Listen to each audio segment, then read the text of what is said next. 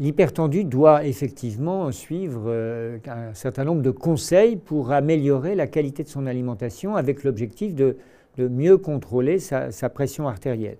Les euh, bénéfices de la diminution d'une consommation excessive de sel sont bien connus, mais il y a d'autres bénéfices, comme ceux par exemple de l'augmentation de la consommation de potassium.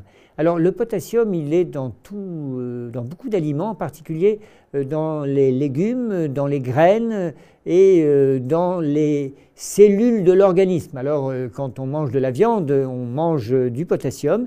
Quand on mange des légumes et quand on mange des graines, on augmente sa quantité de potassium. La chose qui a été démontrée, c'est que le potassium qui a un intérêt pour faire baisser la pression artérielle n'est pas le potassium des comprimés. Si on prend des comprimés de potassium, ça n'a pas d'effet sur la baisse de la pression artérielle. C'est vraiment le potassium contenu dans les aliments. Donc il a été proposé aux États-Unis un régime euh, spécifique qui s'appelle le régime D-A-S-H, qui euh, euh, quantifie le nombre de portions avec des aliments riches en potassium et qui quantifie aussi le nombre de portions avec des aliments pauvres en sodium.